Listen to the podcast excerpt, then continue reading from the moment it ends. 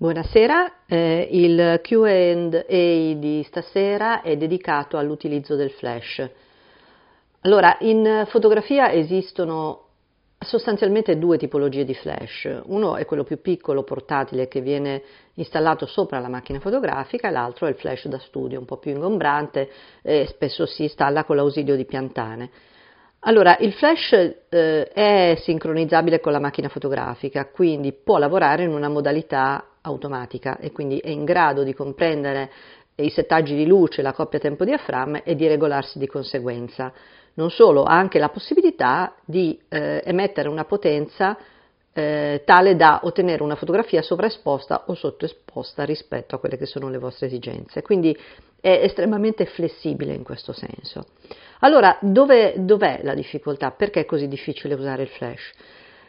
Intanto noi siamo abituati probabilmente fin da bambini a pensare il flash come quell'ausilio che interviene quando la macchina non ce la fa, nel senso quando c'è poca luce, a quel punto si aziona il flash in maniera quasi automatica. E tutti ci ricordiamo quelle fotografie fatte con i compagni di scuola sparaflesciati, con il rosso nella pupilla, con questa luce assolutamente innaturale, oppure le candeline del compleanno che sono spalmate completamente a causa dell'utilizzo improprio della nostra macchina fotografica. Rispetto a quel tempo abbiamo fatto notevoli passi in avanti. Allora, le macchine fotografiche digitali in particolare hanno ormai dei sensori che sono in grado di riprendere fotografie, fare scattare fotografie anche in condizioni di bassa luminosità. Allora il flash diventa meno utilizzato, mediamente meno utilizzato. Ma quando le fotografie vengono scattate aumentando per esempio gli ISO, spesso la grana emerge in maniera prepotente, quindi da qui la necessità di conoscere bene il proprio apparecchio fotografico e anche, se vogliamo, l'opportunità di utilizzare in maniera creativa questa grana per creare magari degli effetti che ci interessano. Quindi l'utilizzo del flash diventa meno necessario rispetto a una volta. Allora, quando si usa il flash? Innanzitutto la luce flash non è una luce continua, quindi la potenza, l'energia viene consumata solo nel momento in cui il flash si attiva, quindi al momento dello scatto.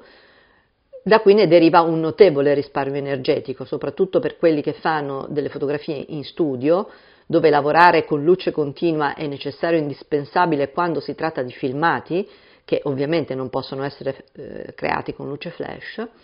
E, verso l'esterno l'utilizzo è un pochino più complesso, comunque diciamo che mediamente il risparmio energetico volge a favore dell'utilizzo del flash. I flash che normalmente noi montiamo sulle macchine fotografiche, quindi quelli piccoli per intenderci, quindi adesso sto utilizzando una terminologia che comprenda, che dia un po' la possibilità a tutti di capirsi, quindi non utilizzerò dei termini troppo tecnici. Questi piccoli possono essere anche moltiplicati, cioè una macchina fotografica è in grado di gestire contemporaneamente più flash che scattano in contemporanea. Inoltre anche questi possono essere allontanati dalla propria macchina fotografica, quindi non installati sopra la macchina, ma installati su delle piantane esterne o posizionati in altri punti. Quindi l'utilizzo del flash è veramente molto flessibile e molto vario. Quindi tornando alla difficoltà, qual è il problema? Il problema spesso è di pigrizia, cioè la mancanza di volontà di focalizzarsi su questo utilizzo, di imparare a usare bene il flash e la mancanza di voglia di applicarsi a un corso specializzato per poterlo utilizzare in maniera appropriata. Devo dire che io faccio e ho fatto molti corsi sull'uso del flash, le persone alla fine incontrano molte meno difficoltà di quello che sembra. È uno di quegli apparecchi che è difficile imparare ad utilizzare attraverso i tutorial e i manuali, bisogna averne un po' l'esperienza, bisogna vedere in pratica come funziona. Questo non per un problema di tipo tecnico, ma perché non è molto chiaro quale sia l'effetto della lampada flash sulla nostra fotografia. Intanto il flash può essere direzionato direttamente sul soggetto ed è quello che mediamente crea quelle fotografie che appunto ci hanno traumatizzato nell'infanzia, oppure può essere direzionato verso una parete riflettente. Quindi sarà la parete che riceve la luce flash e che la diffonde magari in una maniera omogenea sul soggetto che ci interessa. Tuttavia, essendo la fonte di emissione della luce abbastanza piccola, il risultato, per quanto possa essere di luce riflessa, sarà sempre molto localizzato, quindi è difficile illuminare a giorno in maniera omogenea e in maniera professionale un grande ambiente. Ci sarà sempre la necessità di avere più ausili o comunque il flash dovrà essere adoperato per creare degli effetti. Allora, capite bene che poterlo direzionare vuol dire che la luce che deriva dal nostro flash potrà essere indirizzata sulla testa di una persona, potrà essere utilizzata per creare un controluce, potrà essere utilizzata per creare una luce laterale, per creare un ulteriore punto luce, quindi per amplificare la potenza magari della nostra composizione. Quindi ha una possibilità veramente infinita di utilizzo.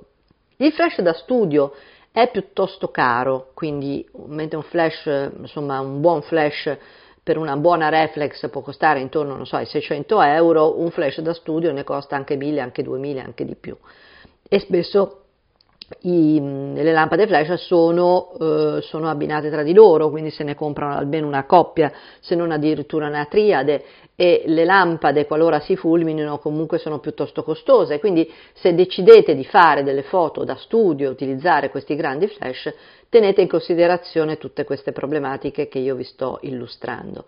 Di solito vengono utilizzati con l'ausilio di pareti riflettenti, quindi di pannelli, di ombrellini che possano filtrare la luce, amplificarla, a volte colorarla per creare degli effetti. Cioè le potenzialità, come vi dicevo prima, sono veramente tantissime. Allora, l'utilizzo corretto del flash richiede comunque una certa esperienza, come vi dicevo, cioè non è possibile acquistare un flash e ottenere immediatamente una buona realizzazione, proprio perché noi non siamo abituati a questo tipo di emissione luminosa, cioè ci risulta altamente innaturale, non riusciamo a comprenderne esattamente i contorni, non riusciamo a capire come rimbalza, cioè ci vuole un po' di applicazione in questo senso. Però i risultati sono eccezionali. Io ho fatto degli interi lavori di ritratto con le lampade flash, utilizzando in maniera che non si capisca che sono dei flash. La creatività per cui è illimitata. Il fatto di creare una sovraesposizione o una sottoesposizione rispetto alla coppia tempo diaframma ottimale, ecco, allora questa cosa è sempre possibile, ma noi non vediamo immediatamente il risultato se non dopo aver scattato la foto. Allora, i flash da studio hanno una cosiddetta lampada guida, perché se noi settiamo la nostra scenografia, i nostri modelli, li organizziamo, insomma, abbiamo bisogno comunque di vedere quello che stiamo facendo, e se lavoriamo con le lampade flash non vediamo niente, cioè dobbiamo tenere le luci accese, posizionare la scena, poi spegnere le luci e scattare col flash. Capite che questa cosa non è molto comoda. Quindi che cosa si può fare? Si utilizzano questi grossi flash che hanno delle lampade guida che rimangono accese per tutto il tempo in cui non viene azionato il flash. Quando scattiamo la fotografia, il flash entra in azione e la luce guida si spegne. Questa cosa però non ce l'hanno i flash piccoli, quindi è, diciamo, una caratteristica delle grosse lampade flash da studio. Viceversa, si possono creare dei sistemi di luce mista, quindi abbiamo delle lampade a luce continua e poi creiamo come delle pennellate attraverso l'utilizzo del flash. Quindi, allora, questa è un'impostazione generale che penso che vi possa essere molto utile, soprattutto per coloro che veramente non lo sanno usare. A partire da questo momento in poi è possibile fare degli approfondimenti naturalmente, oppure è possibile seguire dei corsi specifici.